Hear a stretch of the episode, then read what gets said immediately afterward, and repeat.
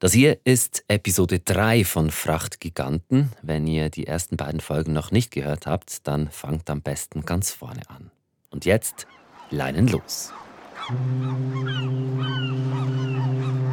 Es gibt dieses Bild aus der Corona-Zeit von 2020. Man sieht einen chinesischen Hafen und rundherum im Meer stehen Frachtschiffe, viele Schiffe, Dutzende Schiffe. Wochenlang sind sie dort blockiert, es geht nichts mehr. Und auf diesen Schiffen hat es Seeleute, die festsitzen. I had to stay on board. I had to relieve all my duties. Die Seeleute zahlen einen hohen Preis. We want to go outside, you know. Sie sind sowas wie die Vergessenen der Corona-Krise. Ich habe gehört, manche springen ins Meer. Aber ich finde, sich wegen dieses Coronavirus umzubringen, das ist keine Lösung. Suicide is not solution. Rund 400.000 Seeleute sind in dieser Zeit auf ihren Schiffen blockiert und dürfen nicht von Bord. Ich hatte damals den Eindruck, niemand kümmert, was mit ihnen passiert. Auf den Meeren zu Hause sein, die Welt entdecken, Abenteuer erleben, so kennen wir das aus Filmen und Büchern. Und dieses romantische Bild existiert halt leider äh, in, der, in der Wirklichkeit schon längst nicht mehr. Im Gegenteil, die Arbeitskräfte auf den großen Frachtschiffen werden sogar vergessen. Unter welchen Bedingungen arbeiten sie? Damit wir alle unser Velo pünktlich kriegen, das wir irgendwo bestellt haben, damit diese Logistikbranche, in der jeder Rappen zählt, zu ihren Milliardengewinnen kommt. Ihr hört Frachtgiganten, eine Serie von News Plus Hintergründe und die Recherche von SRF-Wirtschaftsjournalist Dario Pelosi. Ich bin Raphael Günther und das ist Episode 3, die dunkle Seite der Fracht.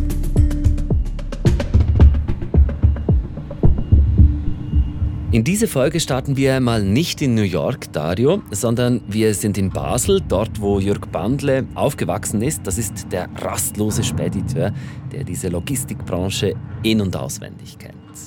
Wir sind am Rheinhafen in Basel-Kleinhüningen. Im Hafen Becken ist ein Flussfrachter verteut. Ein Kran hebt einen Container nach dem anderen aus dem Schiffsbauch, dirigiert vom Schiffsführer auf Deck. Es ist kühl, Deshalb ist er dick eingepackt in seine Jacke und Mütze. In Basel wurden große Logistikkonzerne gegründet, wie Danzas heute DHL oder Panalpina heute DSV. Und in Basel ist das Schweizerische Seeschifffahrtsamt zu Hause. Es hat die Aufsicht über alle Schweizer Seeleute und alle Schiffe unter Schweizer Flagge. Also wir sind ja jetzt hier am Hafenbecken äh, der Mündung nach Basel sozusagen, äh, wo der Containerschiffsverkehr ja hier zu sehen ist. Ähm, also auch hier vertreten wir die Angestellten auf den Schiffen. Das ist Holger Schatz. Er ist Nationalsekretär von Nautilus International Schweiz. Einer, der viel über die Schifffahrt und vor allem auch viel über die Leute auf den Schiffen weiß. Nautilus eine internationale Gewerkschaft, die sich für englische, niederländische und eben die Schweizer Seeleute einsetzt. Circa 10.000 Leute, die wir da äh, theoretisch vertreten könnten, wenn sie dann einen Bezug zur Schweiz haben. Also sprich für eine Schweizer Reederei bzw. mit einem Schweizer Arbeitsvertrag angestellt sind. Wenn man zu den Frachtschiffen auch noch die Flusskreuzfahrten, also die Hotelschiffe auf dem Rhein oder der Donau und deren Personal dazu zählt, da kommen einige zusammen. Auf einem kleineren Containerschiff arbeiten so 20 Leute, bei den ganz großen können es schon 50 sein. Diese Mega-Containerschiffe, die man kennt, die jetzt eben MSC beispielsweise betreibt oder Hapag-Lloyd, die großen, das ist schon nochmal eine andere Liga. Was sind das für Leute, die äh, anheuern? Sind das Schweizerinnen und Schweizer? Viele Schweizerinnen und Schweizer? Leider immer weniger Schweizer. Also es gibt noch welche, in der Tat auch ein paar junge sogar. Auch bei den äh, Schiffen, die unter Schweizer Flagge fahren. Aber in der Regel sind das längst äh, Leute eben aus dem asiatischen Raum, Philippinen, Indonesien, China, auch viele Ukrainer oder Russen. Das sind ja auch traditionelle Seefahrtsnationen mit entsprechendem Arbeitskräftepotenzial. Bei den Offizieren äh, und Kapitänen äh, ist es natürlich schon so, dass es da auch Niederländer, Deutsche, äh, Westeuropäer gibt. Aber Schweizer eigentlich immer weniger, muss man sagen. Es ist ja eigentlich noch speziell. Äh, aus der Schweiz heraus wird ja, glaube ich, etwa ein Viertel aller ähm, Frachtschiffe gelenkt. Und trotzdem sind relativ wenig Schweizerinnen und Schweizer auf See. Ja, das ist ja rechtlich zulässig, das, äh, das brauch, braucht ja kein, keine Schweizer. Und selbst wenn es da irgendwelche Bestimmungen gäbe, also Inländervorzug bei der Vergabe der Arbeitsplätze, solange sich kein Schweizer oder Schweizerin findet, den Job zu machen, sind die Unternehmen natürlich frei, wen sie dann anheuern, anstellen. Es scheint also gar nicht so einfach zu sein, Schweizerinnen und Schweizer zu finden, die auch wirklich auf einem Schiff arbeiten möchten. Dario, ich würde ganz gerne noch ein Bild davon kriegen, wie das so ist auf einem Schiff. Da wird ja ziemlich viel gearbeitet und auch recht hart. Und vor allem auch ziemlich lange. In der Regel heuern Seeleute für sechs oder neun Monate an und so ein Schiff ist Tag und Nacht unterwegs. Die Seeleute arbeiten in Schichten rund um die Uhr, sieben Tage die Woche da kann man schon auch mal Lagerkoller kriegen. Und kommt dazu, dass es auf solchen Schiffen auch ziemlich schwierig ist, sich zurückzuziehen. In der Regel äh, unterhalb der Offiziersebene hat man äh, keine Einzelzimmer. Klar, auf den Hochseeschiffen kommt es darauf an, wie die ausgestattet sind. Aber auch da hat man oft zwei Bezimmer. Zu zweit auf wenigen Quadratmetern, da kommt die Privatsphäre wahrscheinlich recht kurz oder muss hinten anstehen. Das stelle ich mir schon anstrengend vor, wenn das dann auch noch monatelang dauert. Und da kommt noch dazu, dass die Seeleute eben auch weg sind von ihren Liebsten. Das macht natürlich einiges mit den, mit den Familien und die Leute sind Haupternährer in der Regel. Ja, es ist natürlich jetzt klar, durch Internet hat sich das natürlich gegenüber früher verbessert, zumal jetzt ja auch meist eine gute Ausstattung da ist, auch mit Satelliten und dann natürlich ein Videocall nach Hause äh, möglich ist. Also das, das ist schon mal eine gute Verbesserung natürlich, aber prinzipiell bleibt das schwierig. Man sieht die Kinder nicht, man, die Freunde, die man hat. Also man ist immer so ein bisschen zwischen den Welten. Vereinsleben ist auch schwierig. Das ist schon was Besonderes und das sollte meines Erachtens eben auch gewichtet werden. Da gibt es schon eine Art Entfremdung auch vom eigenen Umfeld. Ein hoher Preis für relativ wenig Geld oder für wenig Geld, weil mit Gewichten, da meint Holger Schatz hier natürlich vor allem den Lohn. Ja, also reich wird man auf einem Schiff definitiv nicht. Die Löhne, die sind sehr stark hierarchisch abgestuft. Also der Decksmann, der da schrubbt, verdient wohl noch weniger als die Küchenleute oder die Matrosen. Es gibt einen Richtwert, dass der Mindestlohn 1300 Dollar betragen sollte. Im Schnitt verdienen die Seeleute um die 1500 Dollar pro Monat. Geregelt ist, dass dann die Leute zum Schiff gebracht werden und eben auch wieder in ihre Heimat zurücktransportiert werden. Ja, das hat ja bei Covid schon mal nicht geklappt, dass die Seeleute festsaßen. Und beim Lohn, da ist man auch weit weg von einem Schweizer Mindestlohn. Mit 1500 Dollar kann man hierzulande kaum äh, überleben oder sich dann auch noch was leisten. Ähm, da käme man gar nicht durch. Wenn du sagst hierarchisch, dann bedeutet das, ein Kapitän, eine Kapitänin, die kriegt mehr. Ja, die können schon mal 6.000 bis 8.000 Dollar verdienen. Aber eben bei der Verantwortung, die diese Leute haben für das Schiff, die Ladung, all die Menschen auf hoher See, da scheint mir das ehrlich gesagt auch eher tief. Und das ist sicher auch mit ein Grund, warum sich eben nicht so viele Schweizerinnen und Schweizer finden lassen, die diesen Job machen wollen. Der Gewerkschafter Holger Schatz, der findet deswegen, dass gerade bei einem solchen Job zumindest ein Aufschlag drin sein sollte. Weil es eben alles andere als ein klassischer 9-to-5-Job ist. Bei Seeleuten da kommen wahrscheinlich auch vielen so Geschichten in den Sinn von durchzechten Nächten in Hafenkneipen, dass ein Seemann in jedem Hafen eine Romanze hat. Fehlanzeige, von wegen muss man da sagen. Es sind die Takte mittlerweile so, greifen so ineinander und dann ist das so perfektioniert, dass man äh, ankommt, ein paar Stunden später wieder wegfährt. Also da ist eigentlich ähm, Ausgang kaum mehr möglich. Und dieses romantische Bild existiert halt leider äh, in, der, in der Wirklichkeit schon längst nicht mehr.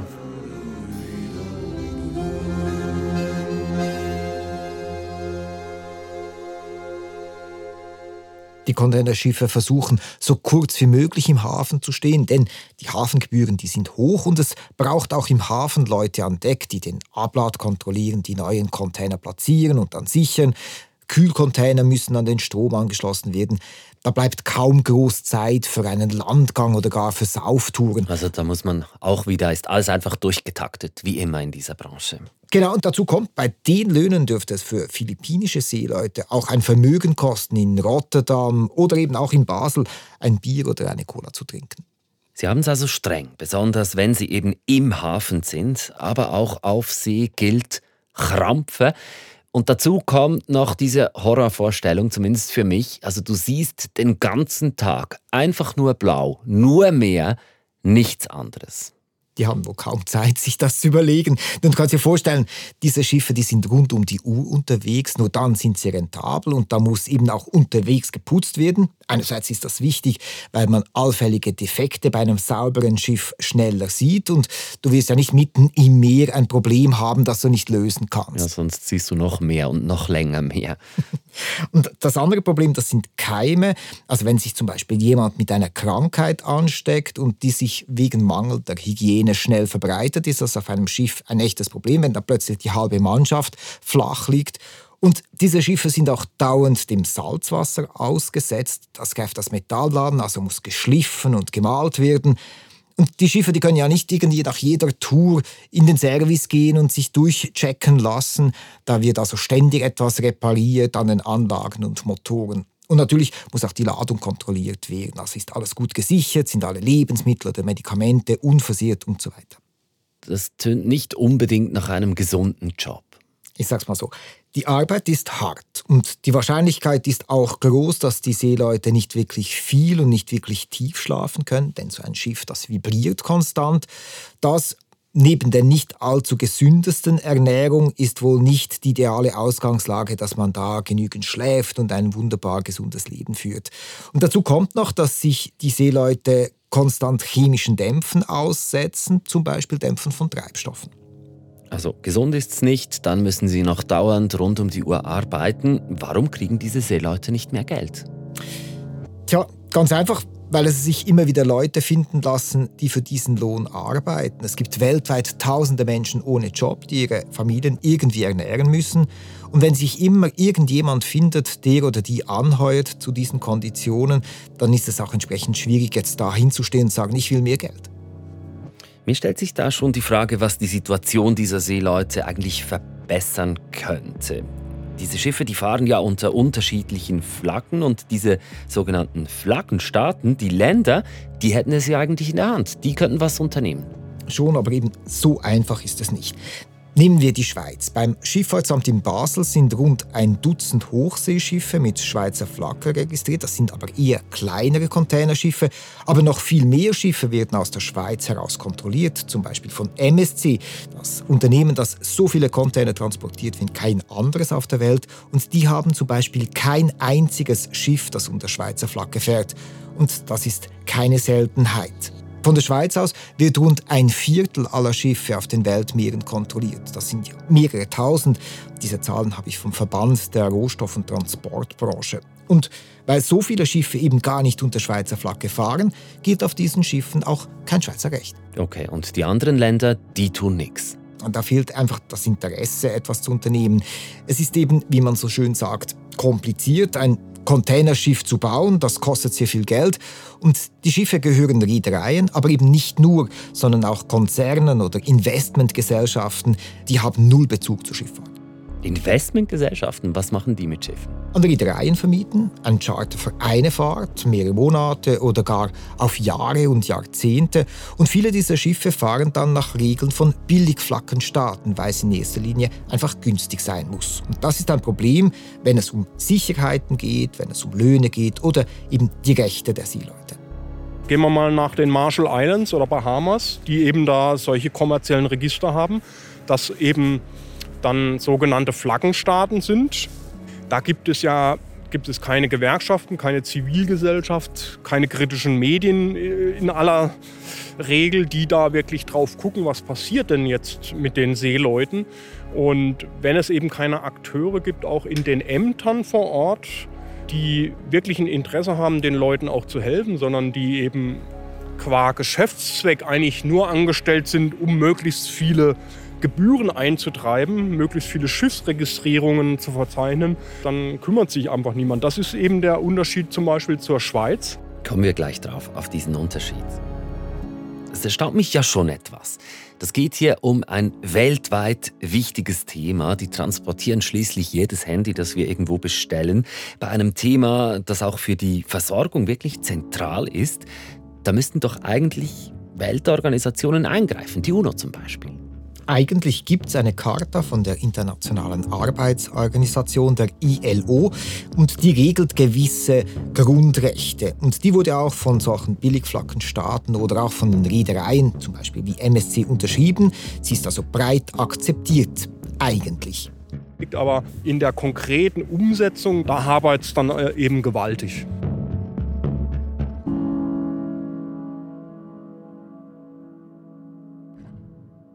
Es gibt noch eine weitere Schwierigkeit. Man muss sich fragen, wer ist überhaupt verantwortlich und haftbar, wenn nicht einmal die Besitzverhältnisse eines Schiffes wirklich klar sind. Also wenn etwas schief läuft, dann ist häufig nicht eindeutig klar, ob nun die Eigner verantwortlich dafür sind oder jene, die das Schiff gechartert haben oder weitere Beteiligte. Das kann natürlich auch ein Schlupfloch sein. Genau, zum Beispiel bei Havarien kann man sich vor der Verantwortung drücken und nicht bezahlen für einen Schaden, der entsteht, wenn eine Ladung verloren geht, wenn Öl ausläuft oder eben eine Crew blockiert ist. Du, aber macht da die Schweiz wirklich alles besser? Definitiv. Auch wenn eine philippinische Crew auf einem Schweizer Schiff unterwegs ist, gilt für sie Schweizer Recht an Bord. Und Gewerkschafter Holger Schatz findet es gut, wie das die Schweizer Behörden machen, die Leute des Schweizer Seeschifffahrtsamts in Basel.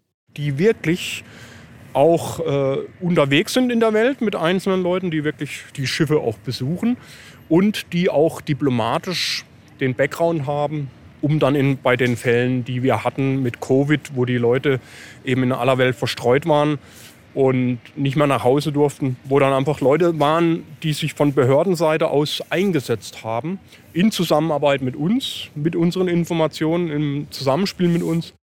Es gibt also schon Möglichkeiten, wie es den Leuten auf den Schiffen besser gehen könnte, wenn man da ansetzen würde. Also sagen würde, hey, ein Schiff, das aus der Schweiz kontrolliert wird, das muss auch unter Schweizer Flagge fahren, dann würde das ja auf einen Schlag die Arbeitsbedingungen für ganz viele Leute verbessern. Also, um noch eine Zahl zu nennen, auf einem Viertel aller Schiffe weltweit.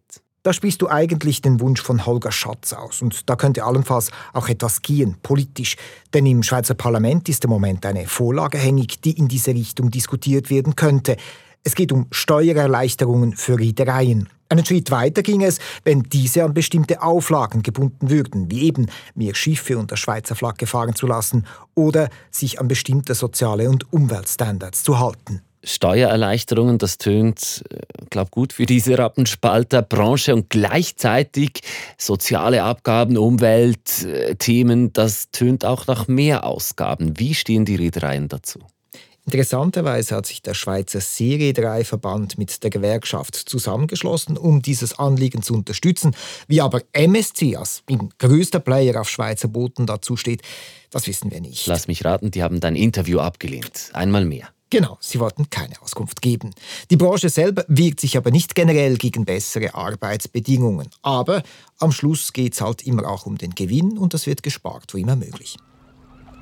Dario, ich glaube, wir müssen mal wieder zurück zu unserem Jürg Bandle, zu unserem Spediteur, den wir jetzt kennengelernt haben. Hat der eigentlich auch schon mal Schiffsluft geschnuppert? War der schon mal auf so einem Frachter? Nein, er wollte aber mal. Das habe ich eigentlich geplant und dann kommt Covid dazwischen und äh, seitdem habe ich ein bisschen Bedenken. es gibt aber Containerschiffe, wo ganz normale Passagiere mitfahren können. Aber vielleicht, ja, vielleicht in den nächsten Jahren werde ich das mal tun. Also das finde ich jetzt schon erstaunlich, oder? Da hat einer ein Berufsleben lang, jahrzehntelang nichts anderes gemacht, als Container auf Schiffen zu verkaufen. Der hat Dinge rund um die Welt schippern lassen, ist aber selber nie auf so einem Schiff mitgefahren. Aber das passt irgendwie zum Spediteur, der eben vom Schreibtisch aus arbeitet. Und ganz ehrlich, ich frage mich auch, ob Jörg Bande, der jetzt da täglich joggt oder mit dem Rennvelo unterwegs ist, ob der das wochenlang auf einem Schiff aushalten würde. Drei, vier Tage würden mir wahrscheinlich reichen. Sonst äh, können Sie sich nicht mehr bewegen, oder? Ja, das würde mir zu eng, ganz bestimmt, ja. Weil Sie rastlos sind. Das ist Weil ich rastlos, ja, ich bin rastlos, ja. Ich bin mit Jörg Bandle mittlerweile an unserem Treffpunkt Nummer 3 bei Kühne und Nagel in der US-Zentrale des Unternehmens in einem Hochhaus in Jersey City. Yeah, I was here last week and Beim Empfang witzelt er mit einer jüngeren Kollegin, die ihn erkennt. Von der Fensterfront aus im 20. Stock sehe ich direkt auf die Bürotürme des Finanzzentrums von Manhattan, dazwischen der Hudson River, der New York und New Jersey voneinander trennt. Mein Büro war damals in der Ecke hier. Es ist eine gewaltige Aussicht, wenn man das hier sieht. Äh, man sieht da fast schon Ihren Lieblingsort, den Central Park, der ja, ist da hinter ja, der Edge. Bis 2009 hat Jörg Bandle die Seefrachtabteilung in den USA von hier aus geleitet. Nun ist er als Berater ab und zu noch im Büro. Den langen Korridoren entlang reiht sich Schreibtisch an Schreibtisch. Frauen und Männer mit Headsets diskutieren. Er kennt nicht mehr alle, gibt er zu. Auf den Bürotischen liegt kaum Papier. Dabei war sein Handelsgeschäft früher geprägt von stapelweise Formularen, Frachtbriefen und anderen Dokumenten. Und wahrscheinlich auch Faxgeräten. Es ist eine spezielle Welt, diese Welt der Logistik. Die einen, die sitzen am Schreibtisch, steuern von dort aus alles, und die anderen, die schuften am Hafen auf den Schiffen. Eins haben sie gemeinsam. Es muss einfach immer weitergehen. Aufhören, das ist keine Option. Das merke ich auch bei Jörg Bandle. Loslassen, das fällt ihm schwer, Abstand nehmen auch. Und das Wichtigste ist dem Sportler seine Gesundheit. Er will um jeden Preis fit bleiben fahren, weil ich äh, keine anderen äh, Hobbys habe, wie Briefmarken sammeln oder so irgendetwas. Also ich muss mich bewegen, ich muss raus und äh, deshalb machen wir eigentlich die nächsten zehn Jahre eher Angst, in dem Sinne, dass ich immer befürchte, dass ich äh, physisch immer begrenzter und schwächer werde. Macht Ihnen Altwerden Angst? In einem gewissen Sinne schon, ja. Das Altwerden macht mir Angst, das Sterben nicht. Seit einem Jahr hat er ein künstliches Hüftgelenk und kaum vom Operationstisch hat er wieder angefangen zu trainieren. Ein halbes Jahr später einen Sprint-Triathlon absolviert. Und kurz nachdem ich ihn besucht habe, hat er den nächsten Härtetest absolviert, einen Trial-Halbmarathon. Alles gut gegangen, schreibt er mir Tage später. Jürg Bandle ist eins mit dem Prinzip der weltweiten Logistik. Immer weiter, immer mehr. Und das ist auch ein Problem, weil es gibt auch Grenzen. Zum Beispiel die Tatsache, dass die Ressourcen auf der Welt halt nicht unendlich sind. Über 100.000 Frachtschiffe sind auf den Weltmeeren unterwegs und die brauchen Unmengen an Treibstoff. Wenn wir das grob rechnen, dann werden gegen 90 Prozent aller Güter per Schiff transportiert und die sind gegen 3 Prozent der Klimagasemissionen verantwortlich. Das ist etwa so viel, wie ganz Deutschland pro Jahr ausstößt. Muss man sich mal vorstellen. Aber man muss auch unterscheiden. Also es gibt die kleineren Klimasünder, das sind modernere Schiffe, und es gibt die größeren, das sind jene Schiffe, die mit Schweröl im Tank fahren. Das ist giftig und umstritten, in gewissen Weltregionen sogar verboten. Aber es gibt Bestrebungen und Möglichkeiten, die Schifffahrt sauberer zu machen oder es gäbe Möglichkeiten, theoretisch. Zum Beispiel ganz einfach mit dem Fahrstil. Wie beim Auto. Es gibt ja Leute, die fahren auf der Autobahn konsequent langsamer als eigentlich erlaubt, weil sie Benzin sparen wollen. Genau. Wenn ein Schiff langsamer unterwegs ist, kann es bis zu einem Viertel an Treibstoff einsparen. Das heißt, Reedereien könnten jetzt zum Beispiel moderne Technik nutzen und die Schiffsrouten besser planen. Und dann ist ja auch immer wieder die Rede von klimaneutralen Treibstoffen. Da gibt es verschiedene, die derzeit entwickelt werden, zum Beispiel auf der Basis von Wasserstoff aus grüner Energie, aber der ist noch selten und entsprechend teuer. Ui, ui, ui. Red Flag für die Branche. Experimentiert wird aber auch mit Segeln auf Schiffen, um Treibstoff zu sparen. Welche Technologien sich dann am Schluss durchsetzen, das weiß ich schlichtwegs nicht. Das ist offen. Die EU macht aber zum Beispiel Druck, dass die Schifffahrt sauberer wird, zum Beispiel mit CO2-Gebühren an den Häfen. Clever bauen, ausprobieren, schlau fahren. Es gibt durchaus Wege für eine Schifffahrt, die sich besser mit der Umwelt verträgt. Viele Konzerne suchen da aktiv nach Lösungen, tauschen sich auch über neue Technologien aus. Das haben mir verschiedene Verantwortliche auch bestätigt. Und es gibt auch schon erste Schiffe, die mit solch neuen Treibstoffen unterwegs sind. Aber wenn jetzt so ein Schiff Millionen kostet und dann über Jahrzehnte unterwegs ist, ist jede neue Technologie auch ein großes finanzielles Risiko. Und die Frage stellt sich, könnte man nicht noch mehr machen? Aber eigentlich, eigentlich könnten vor allem auch wir alle, Privatpersonen, die irgendwas bestellen und Firmen, die irgendwo auch äh, Material brauchen, wir alle könnten dafür sorgen, dass weniger Dinge rund um die Welt geschippert werden müssen. Durchaus. Holger Schatz von Nautilus weiß natürlich, dass mehr Schiffe auch mehr Arbeitsplätze bedeuten für Seeleute. Und trotzdem sagt er? Also persönlich bin ich davon überzeugt, dass natürlich viel zu viele Container äh, unterwegs sind, wenn man sich vor Augen führt, dass die Bestandteile des Inhalts von A nach B dann wieder zurück und dann die Fertigung wieder in einem anderen Land und dass da sehr viele Doppelspurigkeiten im Spiel sind, also dass man da eigentlich mit einer nachhaltigeren Wirtschaftsform auch weniger Containerverkehr hätte. Äh, das wäre natürlich dann weniger Wachstum. Und ein Paradigmenwechsel. Gibt es denn eigentlich überhaupt ein Zurück in diesem Welthandel oder anders gefragt, stößt das Wachstum irgendwann auch an seine Grenzen? Das kann ich mir ehrlich gesagt nicht wirklich vorstellen. Alle Zeichen stehen weiter auf Wachstum, teilweise sogar massivem Wachstum oder, wie es Jörg Bandle sagt, ich kann mir keine Welt mehr vorstellen heute, die, ähm, die sich wieder auf die eigenen Landesgrenzen beschränkt. Denn die letzten zwei Generationen sind in einer globalen Welt aufgewachsen. Ich kann mir einfach nicht vorstellen, dass sie sich wieder in eine Box äh, drücken lassen. Und äh, deshalb mit der globalen Freiheit, die der Mensch benötigt und auch fordert, äh, glaube ich, dass auch der weltweite Handel weiter wächst ähm, in unterschiedlichen Maßstäben. Oder eben immer weiter, immer mehr, immer höher. Daran glaubt Bandle durch und durch. Wir hier bei uns in der westlichen Welt, wir haben viel vom Handel profitiert in den letzten Jahrzehnten. Aber Afrika beispielsweise hat bis jetzt wenig davon mitbekommen. Ist immerhin der bevölkerungsreichste Kontinent nach Asien. Ja, und dahin wird sich der Handel noch entwickeln. Dahin werden künftig noch mehr Dinge geliefert. Und das dürfte der Wachstumsmarkt der Zukunft sein für die Logistikbranche. Wachstum, Milliarden verdienen, reich werden und gleichzeitig sparsam sein. Diese Branche, die wird weitermachen. Das habe ich in den drei Folgen von Frachtgiganten gelernt. Krisen, Rückschläge, Angriffe. Diese Branche, die scheint irgendwie einfach alles zu überstehen. Oft im Verborgenen so, dass wir gar nichts davon mitbekommen.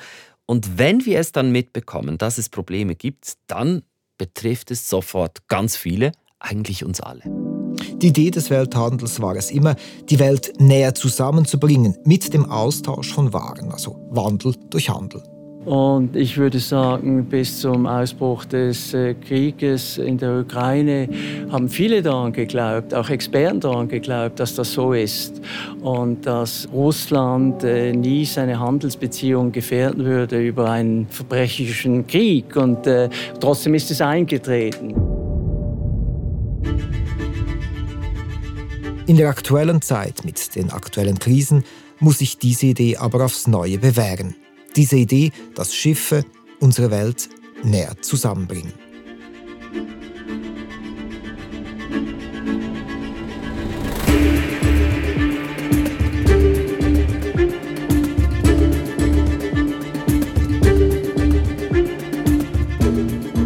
Das war Frachtgiganten, eine Podcast-Serie von News Plus Hintergründe. Wenn euch dieser Kanal gefällt, dann erzählt euren Freundinnen und Freunden davon. Das hilft, dass ihn noch mehr Leute hören. Oder ihr hinterlasst uns eine Bewertung auf der Podcast-App eures Vertrauens. So finden uns auch noch mehr Leute. Über Feedback freuen wir uns sehr. Ihr erreicht uns per Mail an newsplus.srf.ch. Recherche. Dario Pelosi aus der SRF Wirtschaftsredaktion, Mitarbeit Recherche und Archive SRF, Produktion Selin Raval, Sounddesign Thomas Baumgartner. Ich bin Raphael Günther, wir sagen Tschüss und bis gleich. Und Wir arbeiten übrigens bereits auf Hochtouren an der nächsten Serie. Ab Mitte März erzählen wir euch hier von den letzten Tagen der Credit Suisse. Und zwar so, wie ihr es ziemlich sicher noch nicht gehört habt bis jetzt. Räume, die sonst für Sitzungen oder sogar Bankette benutzt werden, da waren überall Leute am Arbeiten, von der FINMA, von der Nationalbank, äh, eidgenössische Finanzverwaltung. Überall waren Pizzaschachteln, weil die Leute sich irgendwann mal verpflegen mussten. Das war wie ein Camping hier. Die haben hier geschlafen, weil sie über Nacht an Verordnungen und an Lösungen gearbeitet haben.